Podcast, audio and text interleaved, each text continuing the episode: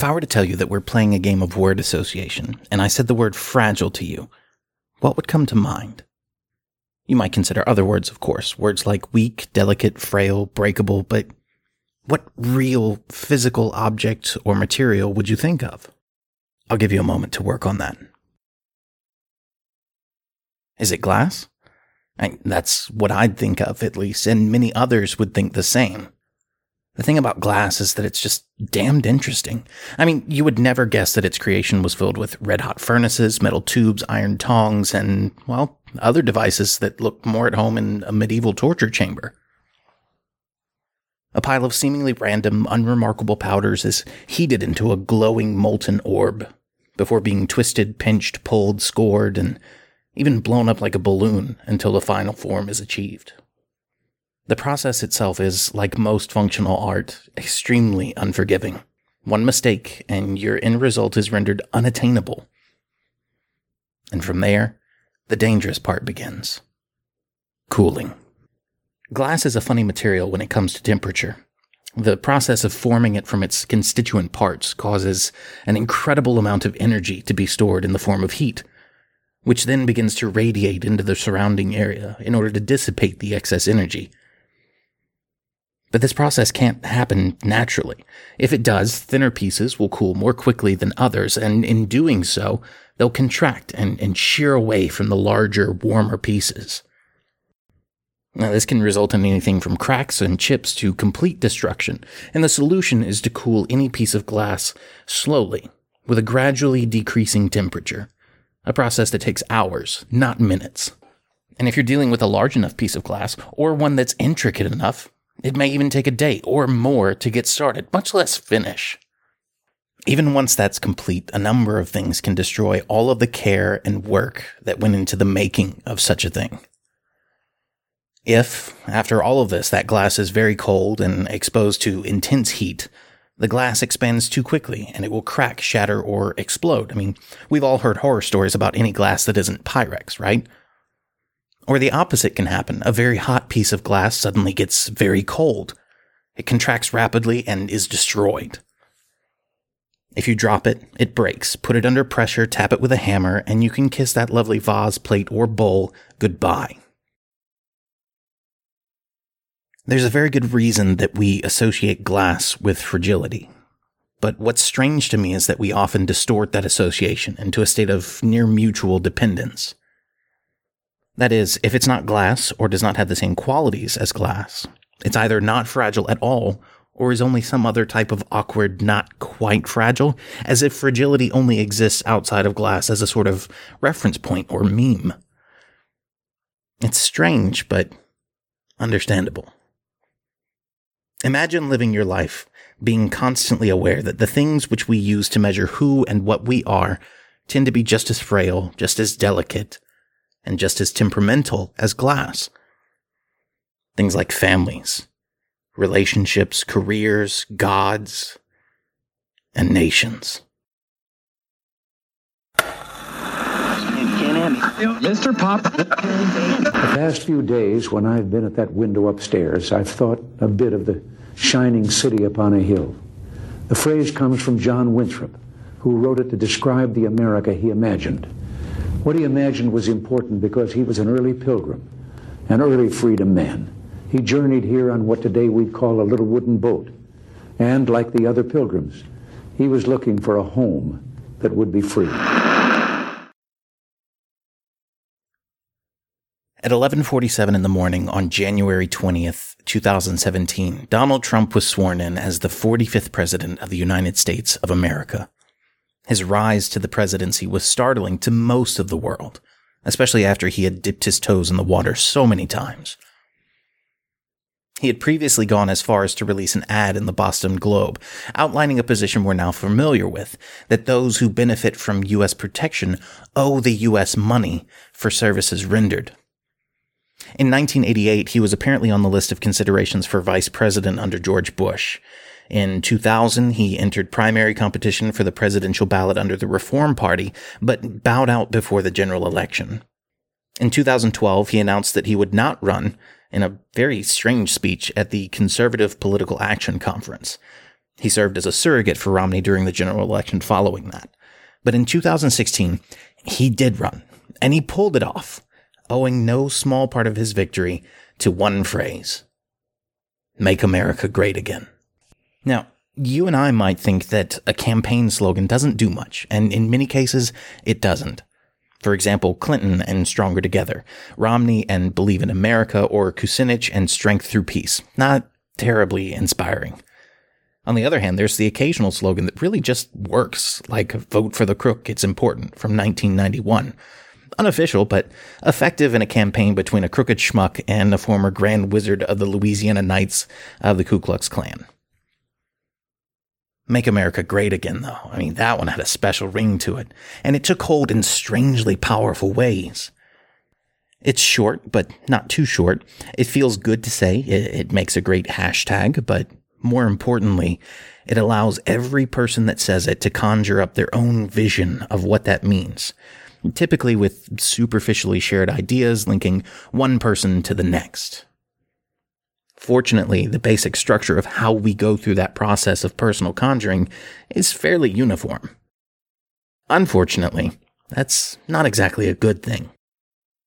Now, at this point, people typically start to ask defensive questions like, What, you don't want to make America great again? And I'll just be honest, it isn't that I feel any way about that idea at all. It's that the idea itself makes no sense. I'd sooner be willing to say that North Korea should share its supply of unicorns with the Western world, or else. Or that I don't like it when rain falls up. Or that I'm on this new fad diet where I'm hoping to lose fat and gain muscle by living off of brownies and simple syrup. That's a pretty bold statement on my part, so I'm sort of obliged to back that up, which I will. Uh, but first, let me throw out a few caveats. One, this is not intended to be an in-depth thesis. I mean, that's a bit much for me to tackle as a layman and is well outside the goals of this project. Two, since I'm not planning on going quite that crazy with it, you might notice that I'll be dealing with some concepts that, at least for now, seem vague and difficult to connect. This will be a three part series, so don't let a few loose ends worry you just yet. Three, even having said that, some of the concepts we're going to deal with over the following episodes will still be held at a sort of arm's length. This is intentional. I'm not your professor, your dad, your boss, or your mentor. I'm not here to feed you answers. If you're looking for that, go elsewhere. I mean, there are plenty of hacks who want to sell their high papillorums and low papa hirums. I'm not one of them. With that said, let's get down to business. It's important to look specifically at the phrase itself and the one word in it that changes everything. Again. Now, without that word, the whole slogan falls apart and it has no more impact or purpose than Stronger Together or Believe in America. Now, you might think that's silly, but trust me, one word can change everything. If you don't believe me, go ask a, a theologian, a philosopher, an economist, whoever. Now, if we were to parse the Trump campaign slogan while omitting that one word, we would only ever arrive at one conclusion. Sounds good, feels great, means nothing. Not unlike saying you gave 110% or that you aren't here to win, you're here to do your best. Beyond that, just saying that you want to make America great is a completely undefined goal. I mean, what is great? How are you going to make it great? When will you know you've succeeded? What are your criterion for greatness? And what methodology will you use to measure the progress towards those criterion? But you slap that extra word on the end and it changes everything. It says that if you want to make America great again, you just need to turn around and look back. Or at least that's what we tell ourselves. And that's when you run into the problem. Looking back. I mean, making America great again has a pretty loaded implication to it because it just means that the way things used to be were better. As far as rational statements go, this is just a false start. It's a fallacy with a number of different names. Informal, but still pretty bad. There's the golden age fallacy, the good old days fallacy, and there's even regional variants, such as the merry old England fallacy with King Arthur and Knights of the Round Table and all that. The best way to describe it, though, is just calling it what it is nostalgia. And you can always tell when it's being invoked or relied on because it takes on a very vague assumption that the world, and even the people living in the world, used to be better in one way or another. Some examples of the golden age fallacy would be the following statements. Our current problems are the judgment of God. The Republican Party is ineffective because it's become too liberal. Smartphones and the internet have ruined millennials. Millennials are the problem with the world today. Look, let's just take a second here. This is usually uttered in the same argument as the previous statement, regardless of the fact that if smartphones and the internet have ruined millennials, then smartphones and the internet are the problem with the world today, but uh, that's neither here nor there. Okay, next statement on the list. Porn has rendered people incapable of having meaningful relationships today, and so has casual dating, premarital sex, and seeking gender equality in relationships. There's always the inference that what we ought to be doing today is how it was back then. Christians were better. Uh, conservatives were more conservative and, and thus more virtuous. People weren't sucked into their online world. People weren't lazy or arrogant or weak or entitled and without modern standards and concepts, sexual, emotional, social, and hierarchical relationships were easier, better, and by extension, somehow morally superior. Now, this doesn't mean that something in the past couldn't have been better. For example, if you were to say wages used to be better, education used to mean more, and retiring at a good age was easier, you wouldn't be wrong. If you were specific about when and where those things were better, and in what way. But going to the dentist, um, car safety standards and measures, access to clean water, an abundance of food, and my ability to just go out and buy a pair of merino socks. I'm, I'm pretty good with what we have now on those fronts. But what we're talking about, though, is, is wholesale nostalgia. The idea that everything was better, usually due to a single factor that is portrayed as having a significant and incalculably broad influence. But that's a topic for a different time outside of this series. And before you're tempted to say that this is an ironically new thing, let me just stop you right there. Envisioning a golden age isn't new. In the 80s, things were better before computers. In the 50s, things were better before TV, things were better before radio, newspapers, pulp fiction, before cars, which, by the way, were called bedrooms on wheels by many prudish grandmothers in the 20th century. Things were even better before the telegram 24 hour news cycles, daily news, weekly news, hell, even monthly news. I mean, that takes care of the past few centuries or so, of course, but this goes back much further. As a particularly relevant example, we're going to tap into some of the classics. Lucius Annaeus Seneca wrote the moral letters to Lucilius in the first century CE. In letters 88 and 90, in particular, Seneca lays on the Golden Age guilt with a heavy hand, decrying the modern devolution of man's moral state. In letter 88, he utterly lambasts any study undertaken in order to amass money. The only study worthy of a freeborn man, Seneca says, is, quote, that which gives man his liberty, end quote. Meaning that he must study philosophy in order to live a good, virtuous life. In letter 90, he takes this distinction of virtue to its ultimate conclusion. I'll just read a snippet where Seneca refers to Posidonius, a Greek Stoic and an influence of his, from around the first century BCE. Quote, in that age, which is maintained to be the golden age, Posidonius holds that the government was under the jurisdiction of the wise. They kept their hands under control and protected the weaker from the stronger. They gave advice both to do and not to do. They showed what was useful and what was useless. Their forethought provided that their subjects should lack for nothing. Their bravery warded off dangers. Their kindness enriched and adorned their subjects. For them, ruling was a service, not an exercise of royalty. No ruler tried his power against those to whom he owed the beginnings of his power, and no one had the inclination or the excuse to do wrong, since the ruler ruled well and the subject obeyed well. And the king could utter no greater threat against disobedient subjects than that they should depart from the kingdom. Vice, he then says, stole in and kingdoms were transformed into tyrannies. Now, here, as Seneca writes, he departs from the reasoning of Posidonius, who argued that the beautiful creations of man stem from philosophy and thus are virtuous. Quote, Believe me, that was a happy age before the days of architects, before the days of builders. All this sort of thing was born when luxury was being born. End quote. The vice which rendered kingdoms down into the concentrated despotic cesspools to which Seneca refers is, in a word, technology.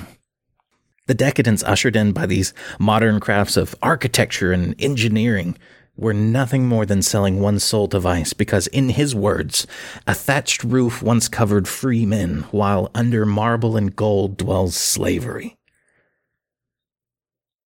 Seneca offers us, I think, a very telling example of some of the most common nostalgic rhetoric that I've been exposed to for much of my life.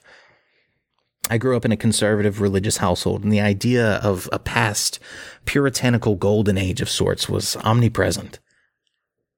The American kingdom was turned to a vice ridden, despotic failure by things like liberalism, atheism, homosexuality, feminism, government overreach, and a host of other things like postmodernism and relativism.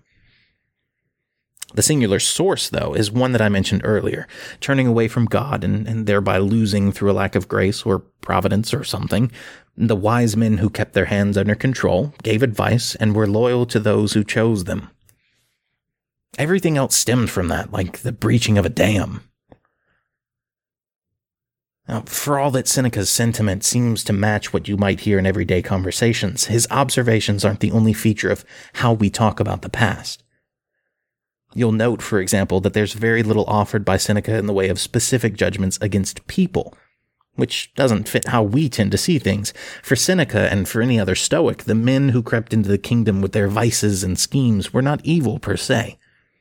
They did an evil thing, yes, but the cosmopolitan leanings of Stoicism don't allow a practitioner of Stoic virtue to view that person as evil.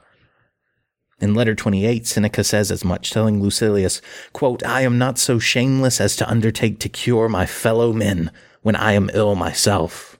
End quote. For a Stoic, there is no condemnation. There's only sharing remedies found through trial and error just as if we were lying ill in the same hospital. American political discourse, however, focuses heavily on the loss of a golden age due to evil people, who in turn cannot help but do evil things. Which brings us to a source you might not know, but should take some time to read Hesiod. In the epic poem Works and Days, Hesiod recalls separate, gradually lessening ages which begin with a golden age. The first race was the golden race who, quote, lived like gods without sorrow of heart, remote and free from toil and grief. Miserable age rested not on them, but with legs and arms never failing, they made merry with feasting beyond the reach of all evils. The rebellion of Zeus against his father Cronus triggered a war called the Titanomachy, which more or less sealed the fate of the Golden Age. The Second Age saw the ascension of Zeus to divine supremacy, and according to Hesiod, resulted in a race that was, quote, like the golden race neither in body nor in spirit, due to the fact that a child was brought up at his good mother's side an hundred years, an utter simpleton, playing childishly in his own home, end quote. Even though they lived longer than we ourselves do, that hang up with playing childishly never seemed to bother them and they never lamented the wasting of their limited life because they, quote, could not keep from sinning and from wronging one another. Nor would they serve the immortals, nor sacrifice on the holy altars of the blessed ones, as it is right for men to do wherever they dwell. This race, which seemed to spend the majority of its lifespan stuck in the terrible twos, were the people of the Silver Age, and perhaps demonstrate that everyone is bad at everything at one point or another, even if they're the most easily recognized figure in popular mythology. You know, it's whatever. Now, this process repeated itself three more times, with the Bronze Age being populated by a race divined into being from ash trees, though that race turned out to be, quote, in no way equal to the Silver Age, but was terrible and strong, end quote. He describes them as hard of heart like adamant, unconquerable, and tells the reader that they were, quote, destroyed by their own hands and passed to the dank house of chill Hades, end quote. Zeus, it seems, decided that he had overcompensated this time, and though Hesiod says they were destroyed by their own hands, it's generally accepted that Zeus wiped them out with a flood, but it was totally like their fault, you know? Following the Bronze Age was a slightly better affair with a race, quote, which was nobler and more righteous, a godlike race of hero men who are called demigods, end quote. Now, this ushered in the heroic age, with heroes such as Achilles, Aeneas, Amphion, and yes, Heracles, though we typically call him by his Roman name, Hercules. After death, they lived on in the fields of Elysium as a sign of favor from Zeus. Well, except Heracles, he won the golden ticket and ascended to Mount Olympus to dwell with the gods and live in a place that was dank and chill, but in a really different way from that other race. After them came men who were upon the bounteous earth, which was the introduction of the fifth and current age. The odd part about that is that it wasn't really a completely different age in that it was only a few generations after the heroic age. It's just that humankind, as it turned out, wasn't quite as epic as Hector versus Achilles all day, every day. So, of course, you, you gotta have a new age to explain that, apparently. Uh, Hesiod seemed to have a particular disdain for this final Iron Age. His summary, like Seneca's summary of Posidonius, is hard to top, so I'll just give you the whole kernel. It's a little long, but dare I say it, they don't write like they used to. And it'll help you grasp the full breadth of Hesiod's dislike for his fellow men, which is pretty intense. Quote, Thereafter, would that I were not among the men of the fifth generation, but either had died before or been born afterwards. For now truly is a race of iron, and men never rest from labor and sorrow by day, and from perishing by night, and the gods shall lay sore trouble upon them. But notwithstanding, even these shall have some good mingled with their evils, and Zeus will destroy this race of mortal men also, when they come to have gray hair on the temples at their birth. The father will not agree with his children, nor the children with their father, nor guest with his host, nor comrade with comrade. Nor will brother be dear to brother as aforetime. Men will dishonor their parents as they grow quickly old, and will carp at them, chiding them with bitter words, hard-hearted they, not knowing the fear of the gods. They will not repay their aged parents the cost their nurture, for might shall be their right, and one man will sack another's city. There will be no favor for the man who keeps his oath, or for the just, or for the good, but rather men will praise the evildoer and his violent dealing. Strength will be right, and reverence will cease to be, and the wicked will hurt the worthy man, speaking false words against him, and will swear an oath upon them envy, foul mouthed, delighting in evil with scowling face, will go along with wretched men one and all. And then Aidos and Nemesis, with their sweet forms wrapped in white robes, will go from the wide pathed earth and forsake mankind to join the company of the deathless gods, and bitter sorrows will be left for mortal men. And there will be no help against evil. End quote. What's most interesting in comparing the views of Seneca and Hesiod is that we can see a distinct difference in how they envision the past being better, and therefore what steps might be necessary to attain that prior glory. For Posidonius and then Seneca, man was once better and can become better, though they disagree on how man first fell and thus should rise. For Hesiod, the failure is intrinsic. Man is not worse now because he has failed. Man was a failure by some design, but was preceded by beings who were better, or at least greater, or more powerful. The solution in that sort of scenario is unobtainable, and to avoid the problem means that one would either have to be born before the Iron Race or after the Iron Race.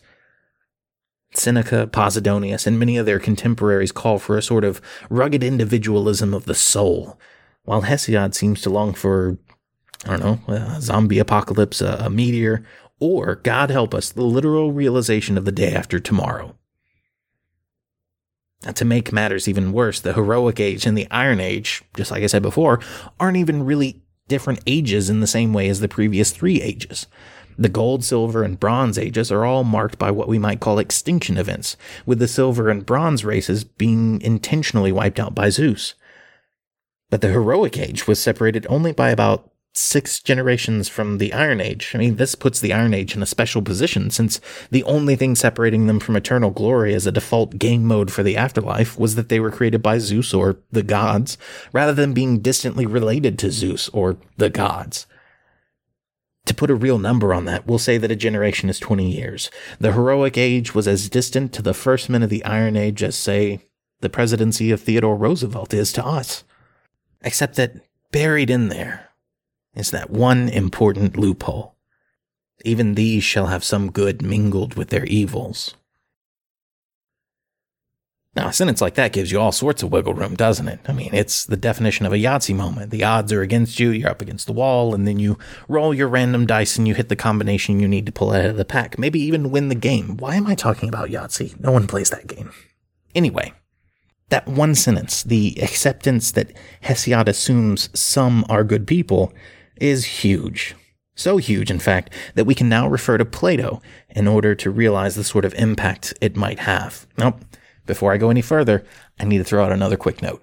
This is not going to turn into an in depth analysis of Plato. We're going to gloss over, not because I don't care to make some deep and meaningful point. I don't have the patience for that because Plato is insufferably dense. I've done one close reading of this particular work, and that's really all I have the stomach for, so consider this a sort of conceptual primer to move the point forward. Also, keep in mind that Plato will make an appearance in future episodes. In Book 8 of Republic, Plato seems to tip his hat to Hesiod. It's really more likely that they simply shared similar views, being part of the same general culture, of course, but Plato hones in on good mingling with evils.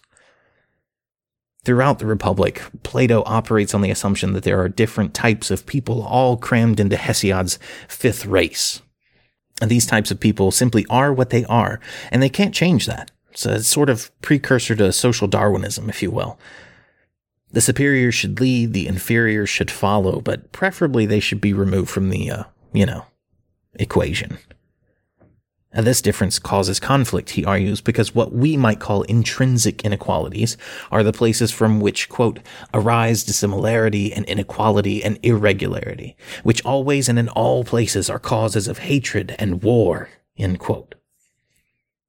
Unlike Seneca, though, the solution here is not a matter of personal virtue. The solution is a function of an ideal state.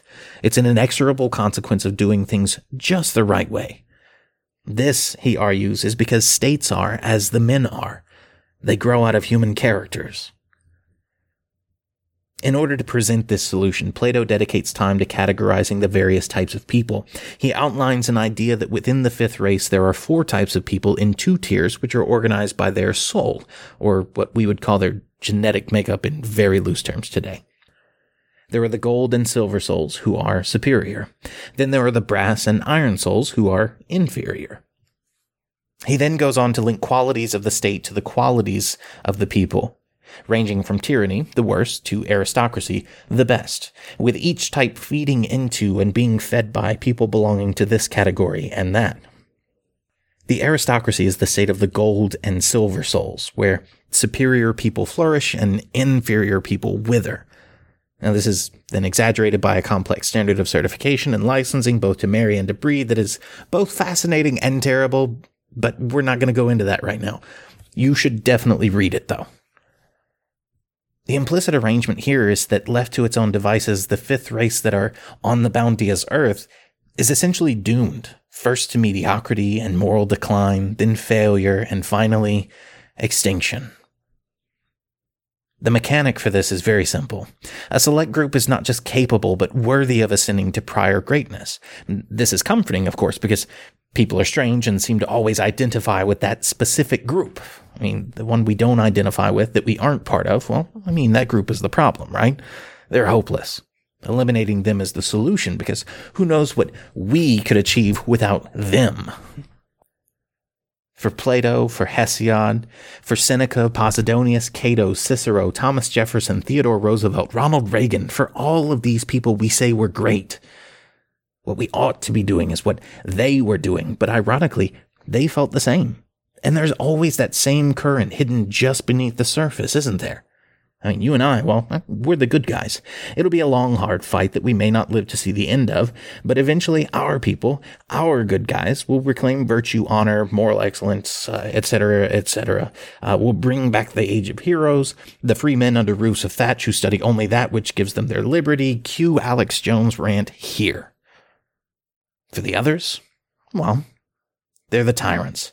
They're the ones who smuggle vice into the kingdom, who won't agree with their children or their own parents, for whom might is their birthright, not because might makes right, but because their existence infers worth, and thus the right to rule. Brass and iron souls. Now, in all honesty, I like that idea. I mean, not my view of it, but the idea itself. I like it. I want it to be true. And that might make you think some nasty things about me, and that's fine, but let's be real here. If we can't be honest about our worst inclinations, how can we be honest about our best hopes? Just something to keep in your mind. For example, I look back on my own life and I can easily find a time that was simply better. It's a small window, but it's there. It's a time before joint pain, before loss, shame, guilt, anger.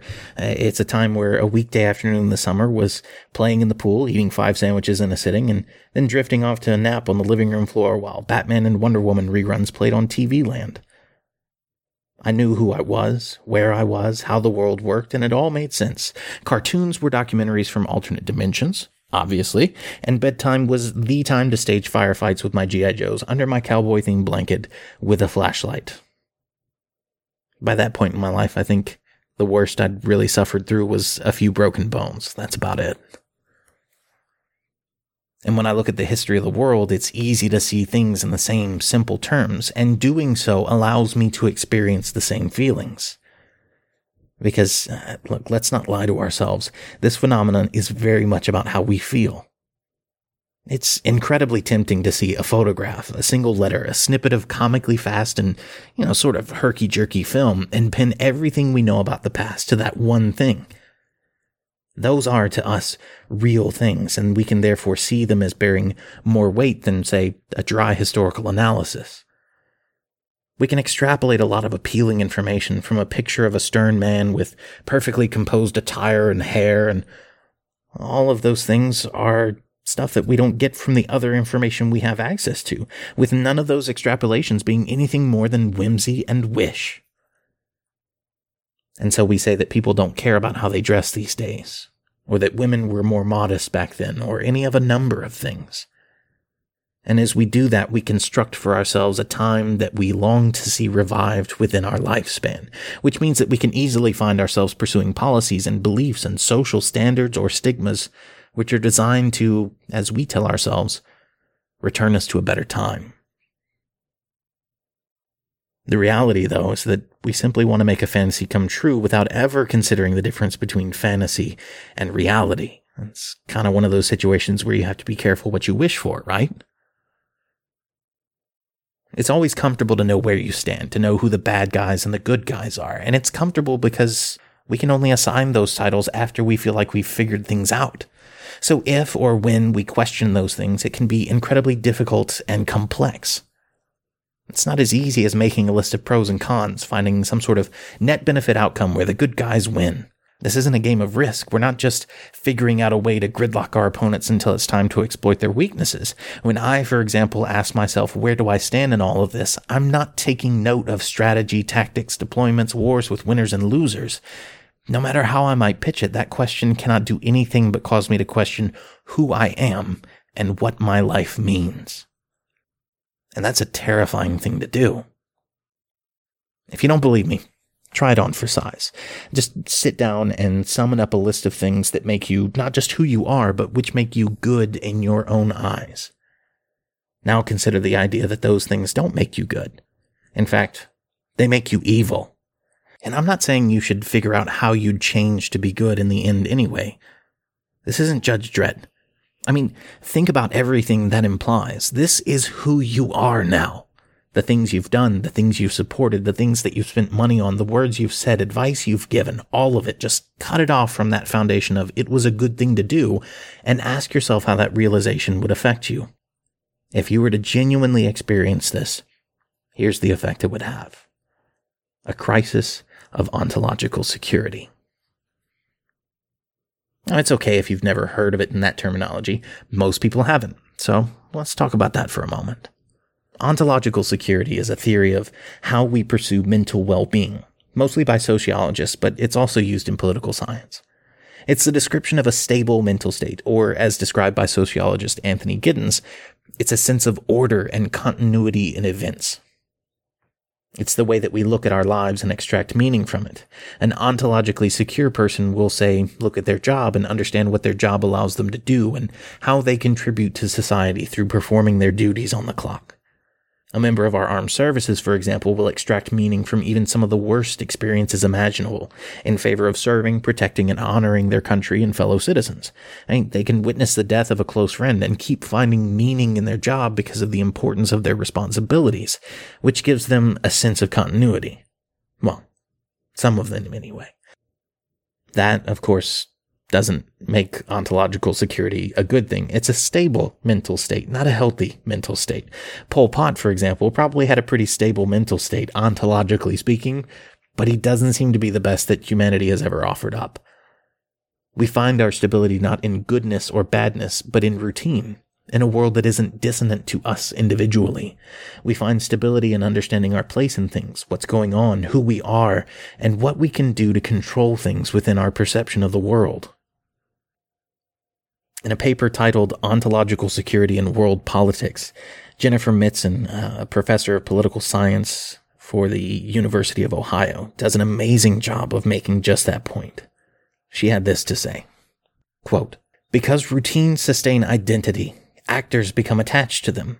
Individuals like to feel they have agency and become attached to practices that make them feel agentic. Letting go of routines would amount to sacrificing that sense of agency, which is hard to do. Importantly, attachment can develop to dangerous as well as safe routines. Ontological security is perfectly compatible with physical insecurity. Think of the battered wife who resists efforts by social workers to make her leave her husband. One possible explanation for her reluctance is that powerful ontological forces induce her to stay. The identity of wife means that at least she knows who she is and how to be herself through the couple's routines. To break from those would cause great anxiety because routinized social relations stabilize our identities. Individuals become attached to the self-conceptions their routines support, regardless of their content. Equally important, routines depend on others responding predictably, which of course individuals cannot always control. Powerful external actors and hostile environments help determine how an individual's intentional actions are received. Now, this suggests that the self conceptions that motivate intentional action cannot always be reinforced. And when this happens, an individual may well develop a basic trust system that supports a less desired self. End quote. Mitzen then goes on to describe what supporting a lesser self entails. She describes a waiter who wants to be an actor. He's a waiter, yes, but will someday not be, and that is as much an element of stability to him as what he currently is. Over time, he continues to be a waiter who wants to be an actor. The importance of someday becoming an actor fades until finally it doesn't make sense to see him as someone who will become someone else. He simply is who he is. A waiter who wanted to be an actor but now probably doesn't. Now that you know a bit more about what ontological security is, let's return to that thought experiment from earlier. Try it again. This time, try to understand the stakes. Think of the confusion and desperation from some traumatic event your first breakup, the loss of a loved one, getting fired from that dream job, being cheated on. The reason those events are so brutal is because they challenge our stability. They take our sense of continuity from us. They cause us to question ourselves, who we are, who we have been, who will become, all without presenting any clear answer. Of course, it isn't always so stark. I mean, sometimes it's a quick change that we don't notice, and that quick change leaves us feeling odd, while we don't notice anything, we can't help feeling like we're stumbling around in a space which moments before was clearly lit. And so we diversify our portfolio. A sense of being that's so fragile is a bad idea, so we attempt to build buffers, carve out niches, ways for us to maintain agency, ways for us to continue asserting ourselves as stable beings in a world that is anything but stable. Each of these buffers is just as fragile as we ourselves are, but the more you have, the more widely spread your sense of security is. It's easier to compensate than it is to rebuild, after all, just as it's easier to overcome the loss of a leg than to cope with full paralysis. This act of diversification is what's called a phenomenal world. Phenomenal worlds are strings and networks of events that, as they occur, are given significance, validation, and support in order to increase our sense of stability and agency. An example of how that works is given in Modernity and Self by Giddens, the same Giddens from before. Quote, a person may be on the telephone to someone 12,000 miles away, and for the duration of the conversation be more closely bound up with the responses of that distant individual than with others sitting in the same room. End quote. In other words, the things that we choose to bring into our world are what we accept and identify with. Giddens takes particular care to outline this across a number of circumstances, from unification versus fragmentation to personalized versus commodified experiences. And what he argues is this. What's happening in the lives of our friends and families are more real to us than, say, the building conditions for famine in Yemen right now even though both are objectively equal in their reality. Both sequences of events are happening and both have an impact regardless of degree or extent. But if your sister is in the hospital, you're more concerned for her than you are for the people of Yemen, aren't you? Similarly, even if you're in the hospital walking to your sister's room, you will be in closer proximity to suffering on an equal or greater scale than that faced by your sister, yet that won't be as real as her pain or suffering. In many cases, what we incorporate into our customized little bubble of existence contains a range of good things. And I mean that as a blanket statement. There's no single person on earth who does not incorporate some good, no matter how big or small, into their world. But on the other hand, the opposite is also true. No single person on earth doesn't also incorporate plenty of bad things. Now, it's worth stressing that neither ontological security nor the phenomenal worlds we construct to maintain it are immune to objective inconsistency. And this is where anyone listening will be able to easily see what I'm talking about, because pointing out those objective inconsistencies is anecdotally, at least, somewhat baked into our political discourse. And it always has been. Without even knowing that we do it, we're all eager to weaponize the security and world building of others. We accuse them of a huge variety of things intolerance, cognitive dissonance, which used to be commonly called mental gymnastics, uh, projection, bias, whether conservative or liberal, religious or otherwise, and my personal favorite, policing, where we criticize the tone and structure of another person's speech as if to say the world this person lives in exists outside of a decent and moral universe. A great example of this is during the primaries and general election recently passed, where Donald Trump was criticized for using adult language, with Clinton even basing a campaign ad on the tactic. Meanwhile, Tom Perez, the DNC chair, recently received the same treatment when he told an engaged crowd that, quote, Republicans don't give a shit about people, end quote. We take such approaches while consciously or otherwise denying that the same can reasonably be applied to ourselves, which means that when we do it to others, we just reverse the roles. Whatever we might say is intrinsically false because it simply cannot apply to the other person in their minds. And when that sort of tactic gets carried over to politics, and certainly when it's done to the extent that barely any political discourse can happen without relying entirely on those tactics, things become more delicate than we could possibly understand at the time. We, all of us, you, me, the entire human race, uh, build comfortable worlds for ourselves as a matter of necessity. We have to, or, or else we find ourselves admitting that we have no agency, no ability to change the world around us to a better place. They feel as much as a mental construct can, completely solid, and that's because they are part of the lens through which we view everything from what's right and wrong to what makes us happy and sad. We derive everything from these worlds, down to what career we might be called to by a higher power, who we marry, whether we should have children or when, how we plan retirement, whether we choose to allow feelings of sympathy or disdain for victims of some genocide or another in this corner of the world or that. We use our need for continuity to guide our beliefs about God or lack thereof, and then we further employ that need to determine who besides us could even believe in the same God that we ourselves do. We even apply our need for continuity and our subjective perception of reality itself to construct what our nation is, what it has been, and what it will be. Given that we can't control the future, I don't think it's fair to criticize people for having hopes and dreams for that future, but those have to be grounded in objective truth, or at least as much of it as we can facilitate. When we change what we can easily verify to be true about the past or present, though, I'll admit that I'm slow to forgive that. So when we say that we need to make America great again, we have to understand what made it great before, which can only be done through factual observation. I mean, was it a time when people were better Christians? No. Christians have always been the same. It's kind of how Christian doctrine works, isn't it? Was it because everyone was better off? I mean, go back and convince the members of Martin Luther King Jr.'s movement of that or the people who starved on the streets in the Great Depression, or the veterans who faced immense amounts of anxiety leading up to, during, and following World War II. Or perhaps go back and talk to the workers in the 1877 riots, or the rebels of Shays' Rebellion, or the Whiskey Rebellion, or the followers of John Brown. Was it the hardworking qualities of the colonists who formed the United States? I mean, go ahead and compare their virtues to the history of the Native American peoples, particularly the nations who were transplanted to the prairies and deserts of the American West.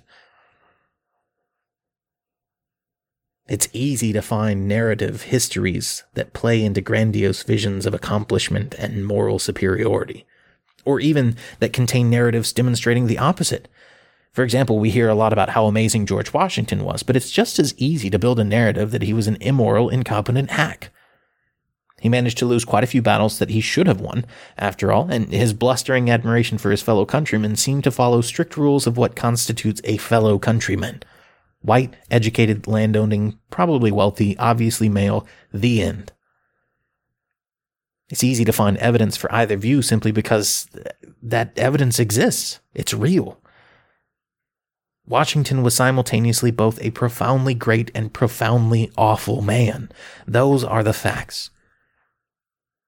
But which facts we prefer or excuse depends on what sort of world we live in, and thus what sort of facts our sense of stability demands both of us as well as the past. Now, you might be feeling a bit of whiplash by now. Glass, Donald Trump, Roman and Greek philosophy, sociology, hospitals, and George Washington. That must seem like an awful mashup of songs that just don't work together, so I'll try to bring it all together for you here. When we say that we need to make America great again, that idea brings up more questions than it does answers. What constitutes greatness? When chronologically was that greatness had? It seems that as Trump's administration continues, Ronald Reagan's presidency is when America was last great, while Reagan's administration looked back to another time where America was great. But any examination of history tells us that no time is truly great. Not if you pay attention, anyway. But it's difficult to challenge that for both sides of the aisle especially for conservatives, politically speaking. We draw an intense amount of stability from our perception of America's past, and that's an ongoing thing. Greatness for America is found far more often in heritage and institutional memory than it is in the future, in our hopes and the drive those hopes demand. We, as a culture, seem to have been formed with a permanent turning of the neck so that we're capable only of looking back and can only look forwards to the future as a matter of giving it a sort of side eye. And that's something that shows too, from our policies to our rhetoric to the, the way in which we think about everything in the world.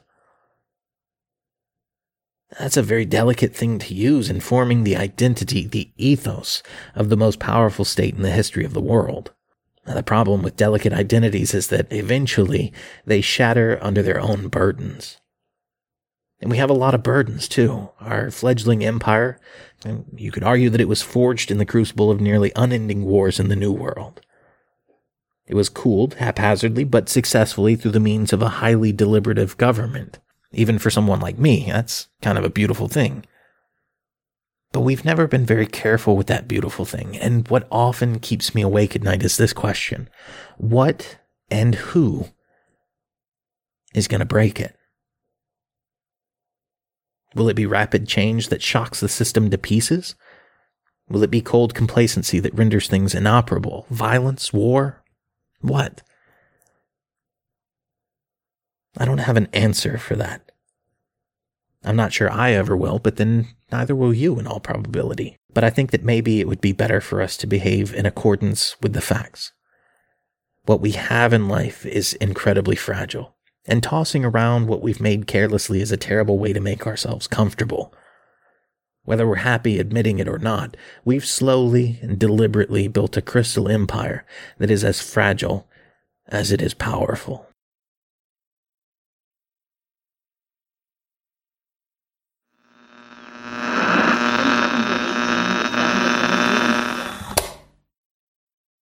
The speech sampled in today's intro is from Ronald Reagan's farewell address, which was delivered in January of 1989. If you'd like to know more, find this podcast on Facebook or on Twitter at Today on America. You can find all materials referenced on the website at todayonamerica.wordpress.com, plus a few extra goodies while you're at it. And if you have been, thanks for listening.